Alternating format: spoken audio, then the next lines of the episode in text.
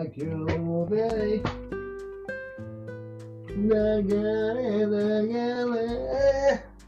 れよく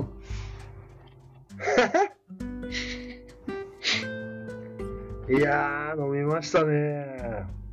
い。えーとねビールにほんとねワインと日本酒がね一瓶ずつ空いております。もう明日は晴れで明後日雨やから明日頑張りたいんやけどな。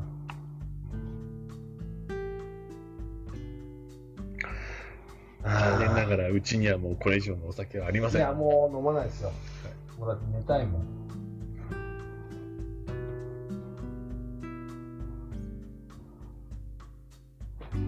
でもやっぱり我々ごねん早いね。え？え？ちょっとなんか言ってください。いや、やってることがごねん早いなと思って。へえ。だから俺からしたらさ、時代を見るとか。人生これからどうしますかとかで確一的な目では、うん、判断できないから多方面のあらゆる目線で見るしかねえと思うから自分で見れる目以外の目線っていうのを探るっていうのはすごく大切で当然のことなんだけど、はいはい、しないもんね、うん、これ田舎も都会も関係なくうん、どっちかやってたら拒否してる番組もある、うん、そうですしやっぱりねえっと不安が必ずついて回ってくると思うんですよ。そうそうやって自分、うんうん、何かを信じきるっていうのはとても難しい作業だと思うしそれこそ本当宗教のレベルになってくると思うんでそうだからさ、ちょっともう目線外していろんなさこと見たらいいんじゃないって言ってもそのいろんな見方って難しいじゃない。そうですね。目線変えろよって言われたってそう簡単にいかないからその目線を変えるのが俺はもう歴史だと思うんだよね。うん本当にそうやと思います、うん、特にうんなんか時代を象徴する人たちの視点とかっていうのに立てるのが歴史だなんですよね。その名もない人たちの目線に立てないんですよ歴史って多分残ってないから、ええ、本当に追えないんですよ。でも唯一残してくれてるのが何残ってる人たちなんですよね。そうそうそうそう。その他人たちを手がかりをもとに辿っていくことができるっていうのはとても幸せな行動だと思うんですよね。だから同じ失敗しないことできるからね。うん。すげえ。ほん、ほんと言うとね、名もない人たちのその気持ちにちゃんとコミットしていけるっていうのが素晴らしいことだと思いますけど、残らないんですよね。そういう人たちの。まあねえ、まあそうしかないんだけど。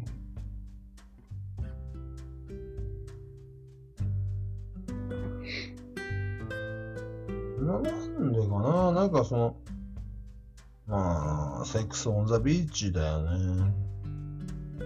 セックスはあオンザビーチ。あのねテキーラブンブンだから。はいはいはいはい。でテキーラブンブンじゃん。ブンブンですね。じゃあセックス、はい、セックス。セックスオンザビーチだからインザシティじゃなくてオンザオンザビーチオンザビーチ。いやーなんだろう田舎がさ、まあ、俺ここに住んでて楽しいんだよね。自然もいっぱいだしさだけどあの田舎に住んでる人って アイキュー 低いじゃない。うん、そうだねって言えないのは分かってるよ、分かってるけどそっちの方に関心が向かないようにできてるような気がします。そう仕組みとしてそれはね、今までの時代はそれで良かったの、うん、生産場所としてね黙って作って黙って農協に持っていけばお金くれたからさ、うん、今からの時代でそうじゃないから自分で考えなさいっていう新しいうん、今までサボった部分をやれって言われてる時代だから、まあね、それは農業に限っての話ではなくて、うん、あらゆる人たちがやっぱり自分の生活の延長として自分事としてもういろんなことを捉えなきゃいけないっていうことが多くなってきましたよね。そう都会もそうだと思うんだけどね、うん、都会もそうだと思うんだけど、都会はほら経済システムがまだ死んでないじゃない、はい、働いたらお金もらえるでしょ。田舎もう終わったじゃん、うん、働いてお金もらえるけど働く場所ないじゃんみたいな、うん、働くっていうことがなんかできなくなってきますよね。できなくなってきてさ、えー、みんな好き勝手やってるし、うん、その経済システムを守るためにみんな必要なところで働くなんてこともやんないじゃない、うん、だから局地的にもう人材不足なところいっぱいあるし、うん、特にあの新聞配達なんかそうだよ、うん、誰もそんな朝からやりたくねえもん、うん、お金にもなんねえ。そうですね、もうボランティアであれやってるやつらにじもさんじも朝早いからさ、うん、俺から言わしたら何新聞撮ってんのって、ネットでいいじゃんって思う、スマホでいいじゃんって思うけど、そうなんですよ。そうまでして届く情報っていうのがネットより遅いっていう状況が出てる。人の手を煩わせてもねさ、台風の日も雪の日もさ、そうそうです、やんなきゃなんで仕事がって思うと、俺全然そんなことないと思うんだけど、まあジジイはバーのためにあんなもん福祉だよ、新聞配達だって、うんうん。今俺ちょっとイチャイチャしてる女の子一人いるんだけど、はい、朝やってんのよ新聞配達にじから。えらい。にじでその各地域のあれ配数やって、配る人が来たらその数分だけ持たして、うん、じゃあ行ってらっしゃいっつって、で自分も配ってエリア、うん、にじ起きとかで帰ってくるのごじとかで、雨の日にはカバーかぶしてる。そうそうそう、台風来るし、うん、雨もある、高潮の日とかもさ、海側じゃん俺らのとこって。でも毎日欠かさずやってるのすっげえ偉いと思って、すごい、ほんとすごいと。すごい、ああいうさ見えない人たちが我々のインフラ支えてるさ、うん、昔から分かってたけど距離が近くなったから余計分かんない。うん、まあね、ゴミの収集とか下水とか、ああいう人たちは本当にそう思いますよね。いなくなるよああいう人たち。ね、フラットの世界をみんなが求めたら、うん、誰もあんなことやんないじゃん。本当そうやと思います。その次に一次産業者だと思う。そうそうそうそう。みんなね、一次産業の前の汚いインフラ整備で誰やってんのってよく考えない。本当にそうだと思う。だってみんながフラットになったらさ、あんな朝も早からゴミ収集とかさ、この辺の汲み取り式のところにバキュームカーの運転とかさ、誰がやんだよ、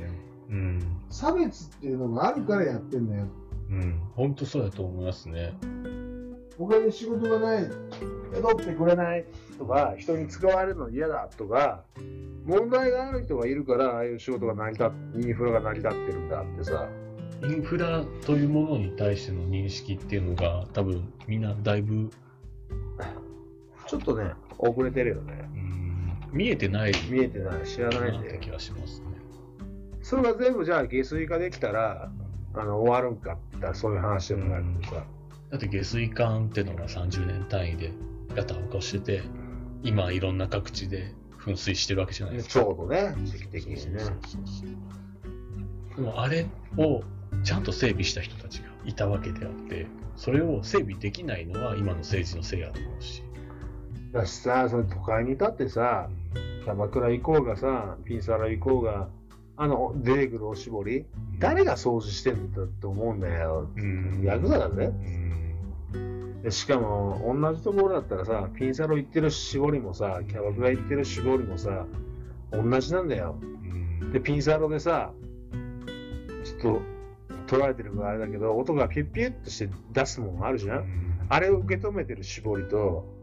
洗ってキャバクラに出てる絞り一緒だからね、うん、な, なんならその後飲食店で出てくる。そうそうそう、飲食だって同じエリアだったら一緒だよ。そうそうそうそう。なんか気持ち悪い。しょうがねえけどそれで顔を拭いてんだからさいや分かるよ、すっげえもううまいこときれいにしてるのは分かってるけど、もう都会に行った時にさ、そうあのおしぼり使う気にはならんのだよと思って、あれを見なかったことにしてしまうっていう行為はすごくお門違いだなって気はしますね。そうそう、だから今言ってる世の中のマイノリティっておしぼりは別にしてくださいって言ってたのと一緒で、うん、いやそれやったら金かかんだよっていう、経済回らないんだよっていう話ですよ。そうですね、まあ、なんかその要求をするんだったらおしぼりの要求をやめてくださいっていうレベルになってしまうかもしれない。なんならおしぼりっていう料金は込みで金は払うけど顔を拭かなきゃいいじゃん、うんうんうん、で自分たちがちゃんとおしぼりをやってる人たちっていうのを意識して、そこに対してお金払ってるよっていう風に逆に分けちゃうとかでもいいかもしれないですけど、なんだね、うん、だって今の エスディージーズ とかさ、うん、使い回せとかさ、ステンダーとか出てたらさ、精子をゲットしたおしぼりでもさ使い回せよ、うんうんうん、俺は嫌だけど俺は俺は断っていやいや、でもあの本質の話をすると本当そうだと思います。そうそうそう、ね、表面上で救っちゃうとさ俺怒られるんだけど、本質はそうじゃん、うんうん、本当そうやと思う。この辺でもさ動物愛護の人すっごいいるでしょ、はい、犬猫どうのこうのって、はいはい、いやそれ俺間違ってないと思うよ、うんうん、思うけどさ、で俺友達にさ山の漁師いっぱいいるわけよ、はい、鹿取ったりイノシシ取ったりしてるやつね、はい、でそいつらが責められるの、あ殺すんですかみたいなねえお前ら肉食うでしょって思って、自分たちが動物であるっていうことをまず僕ね本当にあの、ね、あの世界に対してとても思う矛盾っていうのが、やっぱり自分たちが生き物を殺して生きてるっていう事実から目をそらすことではない。そんなことないんだよ、うん、でなんか褒められるからさいい気持ちになってるのかもしれないけど、あいつは動物愛護してるってしてさ、なんか犬がどうだ猫が里親がどうだっつってさ、打ち上げ焼肉屋とかなんだよもうもうなんだもう分かんねえと思って、なんかなんだろう、僕はすごく思うのが、大事なのは業を拒否することではなくて業を受け入れることなんだと思うんですよ。そうなんだよな。自分が本当に肉食わなきゃ生きていけないしとか、肉を食ってようやく今まで自分たちのい、ね、先祖まで含めたその自分たちを維持してこれたっていう事実を受け止めることなんだと思うんですよね、大事なのって。そうそうそう、歴史だし、うん、あの人たちさ動物愛護やってる人たちって超怒られるけど、褒められるポイントが少ないからさ、うん、なんかいいことやってんだよ、うん、でいいことやって褒められて、だからそれが私の生きる道みたいな感じになってんだろうけど、うん、なんかだねえよ。逆にその自分たちが人間だとして生きていく上で追ってしまった業っていうのを拒否するっていう行為は、あの僕はねすごく逆にものすごい責任逃れだと思う、うん、そうだよね、うん、で俺ペットショップを襲撃してるやつの方がよく分かんないよ、うん、まだ分かるわ、うん、本当になんかお前たちは目をそらすことが大事なんじゃなくて、それをちゃんと受け止めることが大事なんだと思うって思う。犬猫守ってるかもしれないけどさ、牛豚毎日食ってんじゃん。そう、あの牛豚を食わないがために偽造肉を食べるっていう所作は、それもね分かんねえ。本当にそれは違うと思う。お前肉食いてんじゃねえかって思っちゃうからな、うん、あのあれじゃなんとか見えてるでしょ。そうそうそう。肉を持つ必要が全くないじゃないですか結局のところ。肉食いたくねえんだったら別に豆だろうがなんだろうがいい。そうそうそう。あれがね。食いてんじゃんって思っちゃう。うん、結局自分が責任逃れをしてるだけの絵にしか見えないっていう。ないい人ぶってな。しかも都会に生きてるだけでさ、もう壊滅的ダメージなんだよねっていうのが分かってないんだよね。そうですね。あれがものすごくあの加速させてるっていう事実を受け止める必要はありますよね。本当にさ、それ問題化してるんだよな、うん、地方にすごいよね、うん、そうあの根本的な解決みたいなのを望むのであればもっとちゃんと考えようって思いますよね。でも芸能人が言う、都会に東京のど真ん中に住んでる芸能人が言うことがさ、週にいっかい肉を食べるのがやめる日を作りますとかっていうのがさ、なんか流行るわけでしょ、うん、逆に言うとお前収録で肉食ってんのって俺、俺からするとびっくりしちゃうけどね俺収録肉食ってねえわと思って。ああ、それは思いますよね、うん、週いっかいだけ抜けばあとは全部食べてもいいみたいな話にキリスト教っぽいよね、うん、仏教じゃないあれ提唱してるのがやっぱりあのポール・マッカートニーとかですからね。ああ、そういうことだよ。そうそうそう、そういうことだよ。そういうことだと、まあ彼らは、まあ、彼らはそういう意味で言ってるんだけど、ね、彼らの、彼らの自然で言ってるんだと思います、うんうん、あれをそのままトレースしてしまうことにはちょっと問題があるんじゃないかなって思います。ラブイズタッチの話だよね、うん、あいつら都合のいいように解釈するからな。前前芸能人のなんだっけか、なんか下水道があったかくなるとなんかペットが捨てられたなんかが繁殖するからお風呂場のお湯は冷めてから流しますとかさ、週にいっかいお肉を食べない日を作りますとかっていうのをなんかツイッターかなんかで見た時にさ、もうにもう終わってんだなって思ったもんね。本当に頭悪いなと思って。そういうところからしか入れないんだって思いますよね。で、あの前も言ったけどホースコーチングみたいな、はいはいはい、馬と過ごすことで何か感じましょうみたいなさ、頭悪いんじゃねえのと思って。うん、あれはねちょっとさすがに僕もねびっくりしましたね。何言ってんだと。都会の人たちって本当不自由だなと思って、ね、うんなんかそれをしかも自覚してないというかしてねえよ。なんか得意げにさ、ああいうことがあってさ、何度かがかむってことはさ、こういうことなのかなとかって考えちゃったんだよねとか、うん、バカなのと思って、うーん、そうね、うるせえよバカと思って。今都会に住んでるのがさ、もう大体もう遅れてんじゃん。今風に言ったらさ、一番流行から遅れてるわけじゃない、都会に住んでるやつだって。まあ、あの間違いなく物事の解決策が出てこない側の人間ですよね。人間だからまあお金とかなんとか資本主義システムでいうとさ、一番あの騒がしいところではあるのは間違いないんだけど、もう東京住んでる時点でさ、もうなんか見えないものが多すぎるんですよ。頭悪いからさ。でホースコーチングとかホースセラピーみたいな概念がさ出ちゃうんでしょ。新たな学び直しみたいなものを、えー、っとちゃんと普通の人たちが普通の人たちがっていうか、その田舎の人たちっていうのがまともにやってる常識っていうのをもう一回学び直さなきゃいけないみたいなことをそれいや学び直すのはいいよ、はい、都会に住んでるから。田舎には都会はないし、都会には田舎がないんだから、うん、あそういうのってお互い大切だよねってあの感じるのはそれはそれはいいと思うねよ。でもどっからでもあいつら上から見せるでしょ、ま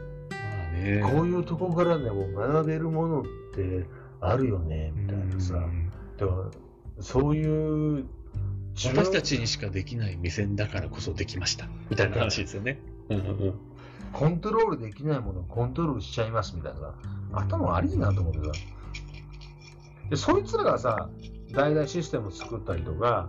もうちょい田舎の方でもさ、なんかやろうとしてるやつらが多くてさ、でこの前もあのー、まあ、名前言わないけどちょっと大きい会社の社長のランチしててさ、で俺がぬか漬けっていうのを大量生産しようとするとぬか漬けになんねえと、消毒もしなきゃなんねえしパッケージもしなきゃなんねえから、美味しいぬか漬けを都会の人にパッケージングして販売することっていうのは不可能だから、でその大量生産でぬか漬けっていうのものがロストテクノロジーになるのは俺は嫌だから、こっちでぬか漬けっていうものを作ってなおかつ還元できるシステムが欲しいんだっていう話をしたのね。ただまあ地元の飲食店でどうでもいい、ね、定食屋さんとか牛丼屋とかでも出してるのがばあちゃん作った漬物だっつったら分かるからっつってないっつうのはだから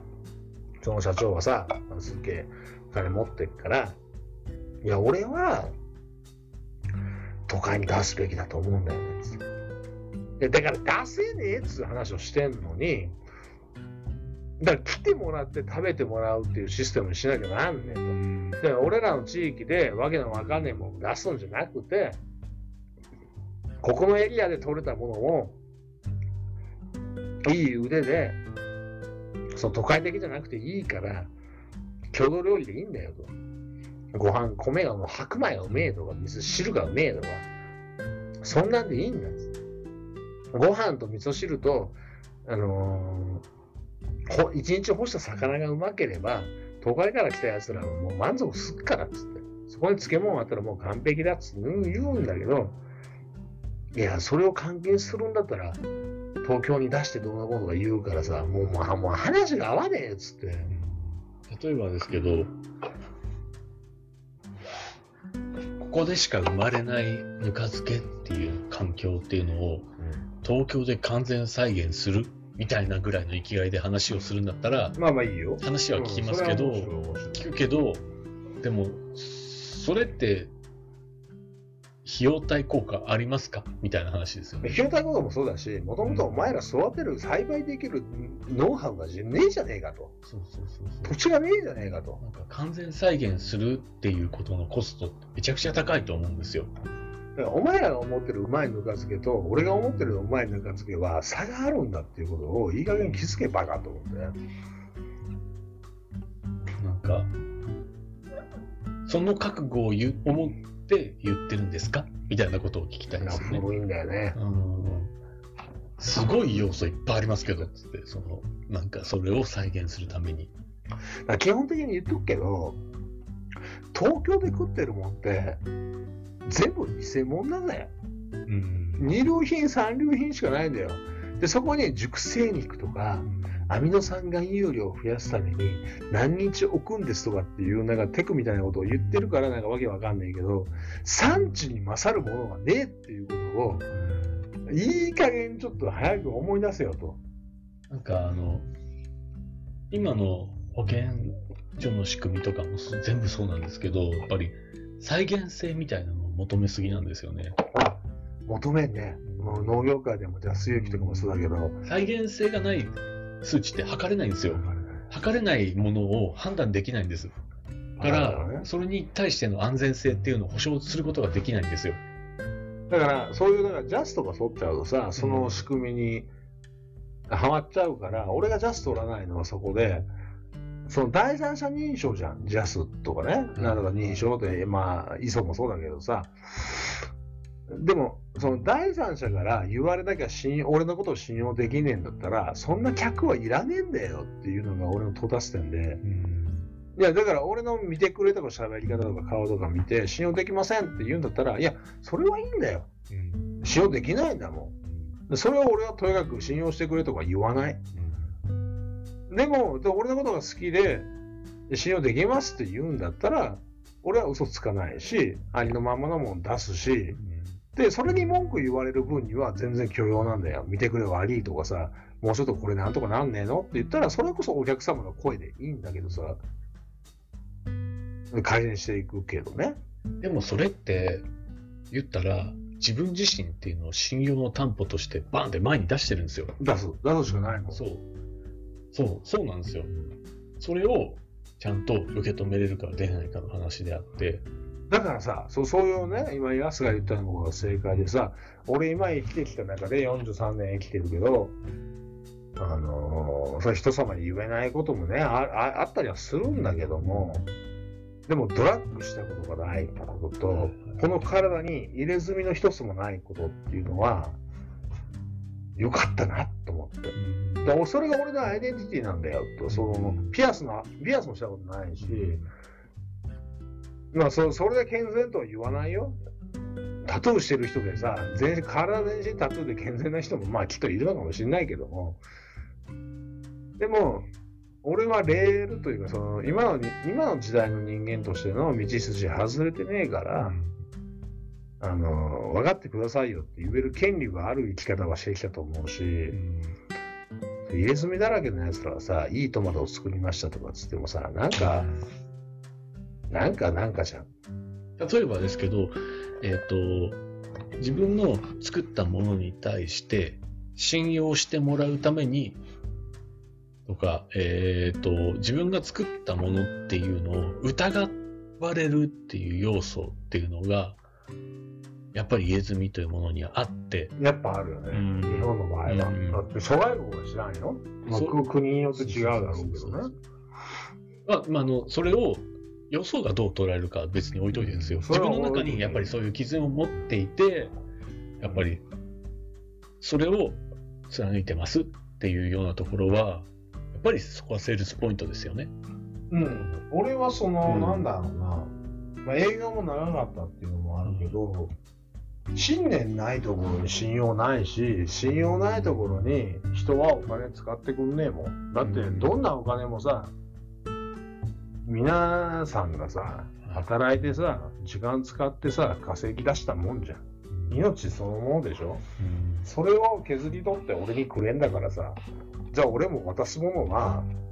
俺が納得するもん以外は出した渡したくねえもん。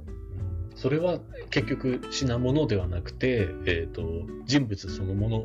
でもあったりするわけじゃないですか。俺のものだし、うん、でそこでやっぱりロスは流れるよ。こういうやり方してるからね、その大量生産型をやってないからやっぱ見てくれも悪くなっちゃうところもあるし、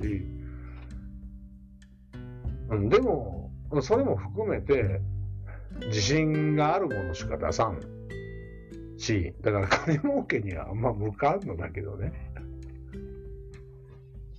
なんかほら、えっと、それ、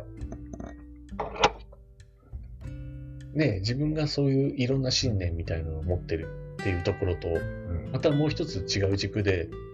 ん、やっぱり、そうだな、掘り物しないみたいなところっていうのは、えーうんうんうん、やっぱり大事だなっていうふうに思っているっていうところを強調してるというところですよね。結局のところ強調してるっていうしたらですけど、なんかえっと普通の人ですよっていう。うーん、そうですよね。そうそうそう、ファッションで農業やってるわけじゃないですよ。うん、ただ皆さんと同じ。うん別に特別恵まれてるわけでもないし、特別なんかこう障害があるわけでもないし、普通の人間が社会貢献ができたらいいなとかっていう部分も含めて、社会と通じてる通じながら仕事してますっていうだけの話であって、特殊ななんだろうな、帰るとか思考とか思想とか持ってるわけじゃなくて、そこで判断してもらいたいわけでもないしっていうことですよね。そうそうそう、まあまあそのうちの一つとして、まあ、判断基準の一つとして、まあ、当然普通の生き方してたら背中いっぱいに般若の入れ墨入れるっていう人生を送る人なんてそうそういないからさ、うん、なんかその軽はずみでね、若気の至りでしたみたいな風に入れる人っていうのもまあまあ少数だと思うんですね。まあまあいるけどね。少数ではあると思う、うん、まあだからなんだろうね、そのなんだろうな、嘘ついてませんっていうところの、うん、健全、農業って健全であるべきだと俺は思ってるから、表の社会の一番最前列って農業だと思ってるから、ピーコが言ってましたよ。ピーコは、はい、えっと外見は一番外側の内面だってだと思うよ言ってました。うん、うん、一番外側の内面だと思う。だって表現したいからさ俺たちは、うん、だから外面がさ、表面がうさんくさいやつでさ、すげえ誠実なやつなんかいねえもん俺の人生的に。そう、逆に言うと、えっと、一番外面っていうのにそういうハンデを負うっていうことをまず覚悟しなきゃいけないんですよね。うん、しなきゃなんないで。まずは、そう、そうですね。だからそういうことやと思います。その外見た目じゃないじゃんとかって、うん、甘えたなんだよ。何言ってんのって俺いつも思うから。うん、そうですね。確かにあのその時点で色物だっていうレッテルを払えたところから始まるっていうのは、えっと、ある意味では普通の人たちが普通に乗ってるレールではないんですよ。ない、ないからどう解釈されたってさ、うん、あのしょうがないじゃん。だから中学生高校生がさ金髪にしてさ、金髪だからって俺の中身をそう見るなよっていうのはそれはいいよ。それはあのこっちも全然許容するけど、金髪だから不良だとは思わないけどさ、大人になったらそういうわけにいかないし、うん、なんかそのえっと彼らは自分自身のことを認めてほしいみたいな時に関しては、うんうんうん、そのロジックが通用するかもしれない。ただ作った作品みたいなのを見るときに、あなたのそれはもしかしたらマイナスに働くかもしれないよねみたいなところをちゃんと自分で覚悟していくべきだと思う。そうそう、リスクをちゃんと把握してるかどうかの話で、えー、だから移住者のさ農業のさ小汚いやつのとこさ俺大嫌いなわけ、うん、逆にお前らみたいなものがいるから地方農業が誤解されるんだって俺思ってるから、うん、あれをちゃんと学校してください。そうあの人たちが結局自分たちの自己認識みたいなのをちゃんとした上でちゃんとやりますよっていうような十字架を背負いながらやるっていう姿っていうのには一つ、えー、理解は示せるってことですよね。いやいやあのね、小汚い格好してるやつらは、ねはい、仕事全部中途半端だぜ。そうですよね。まあ、うん、ある種事実として出てきますよね。うん、だって大事にしてるものはお客様に向き合ってねえんだもん、うん、お金出して俺が作ったものを買ってくださる方々に対して、うん、リスペクトもねえんだもん。なんか大事にしてるものが違うっていう大きな隔たりってのはあるんでしょうね。そうだからそのありのままとかさ、うん、自分らしくとかっていうのが俺は言葉として嫌いで、うん、いや別にその社会にさ関係しなくて生きていくんで犯罪を犯さないんだったらそれでいいけど、うん、何かを作って売ってお金をいただくんだったら、うん、それなりの礼儀とか ティーピーオー ってあるでしょって俺は思うから、まあ、自分の価値観みたいなのを世に問うっていう時に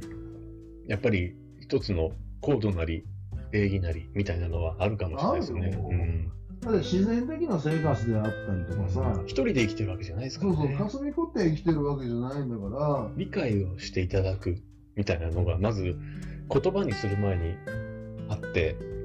理解をしてもらうためにすごく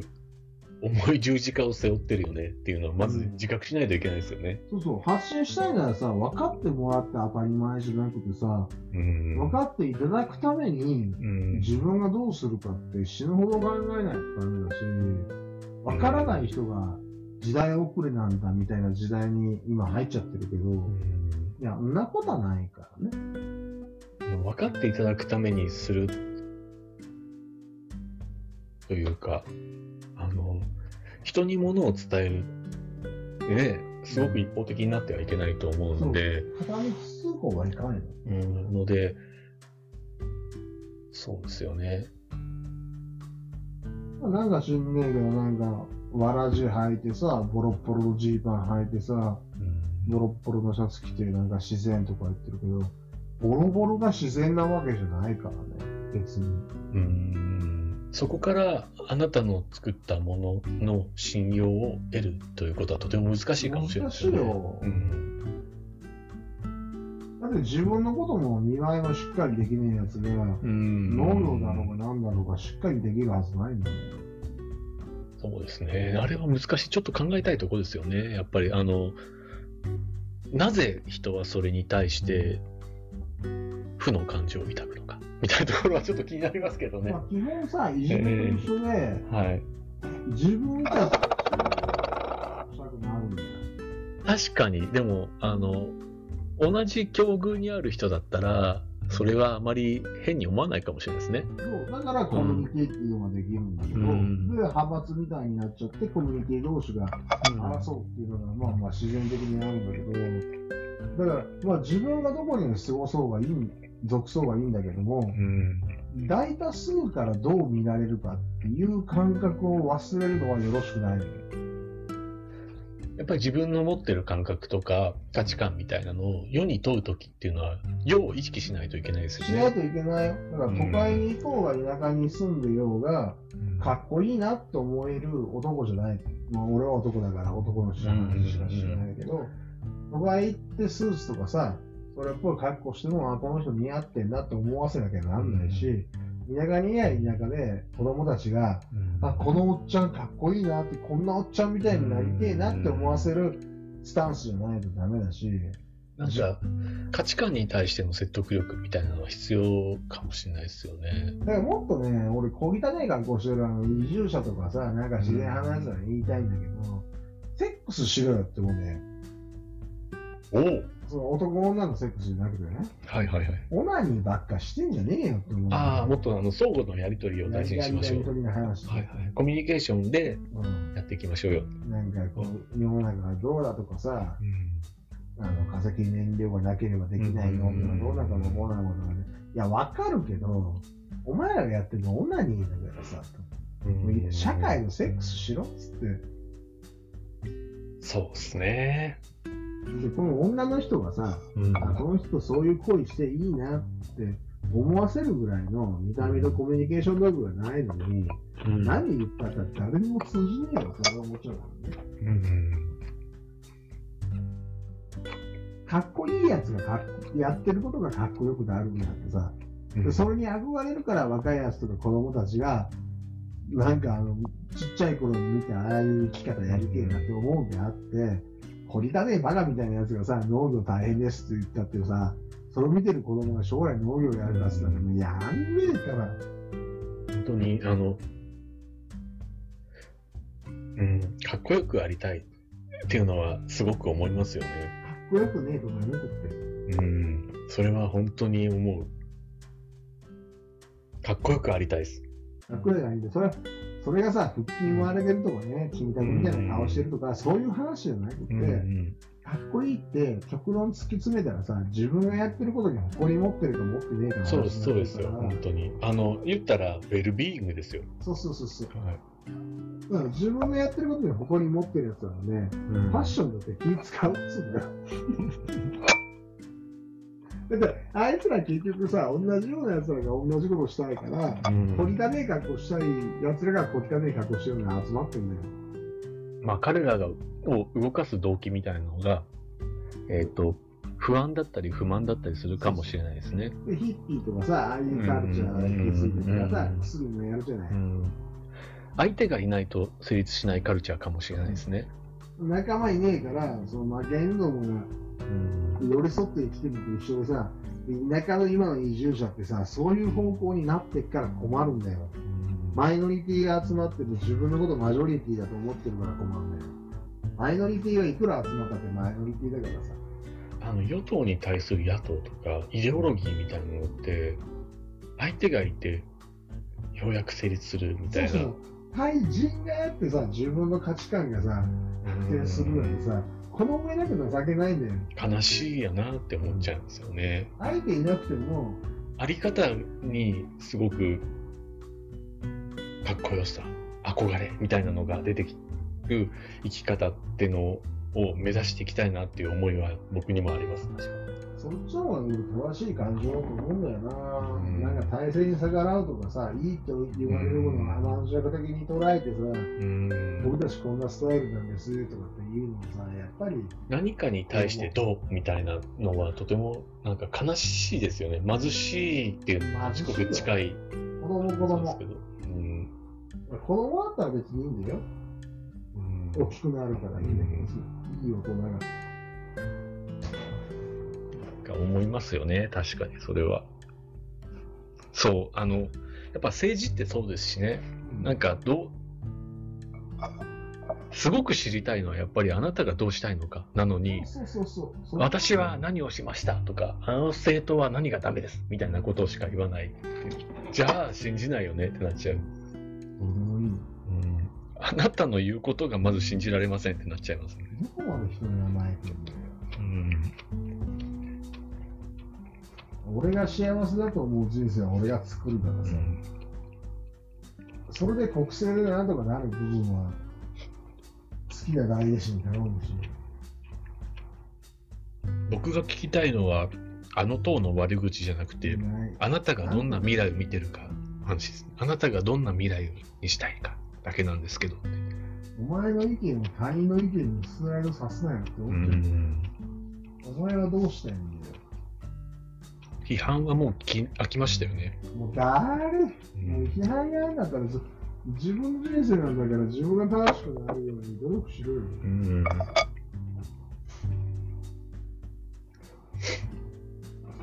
うん。うん。それは。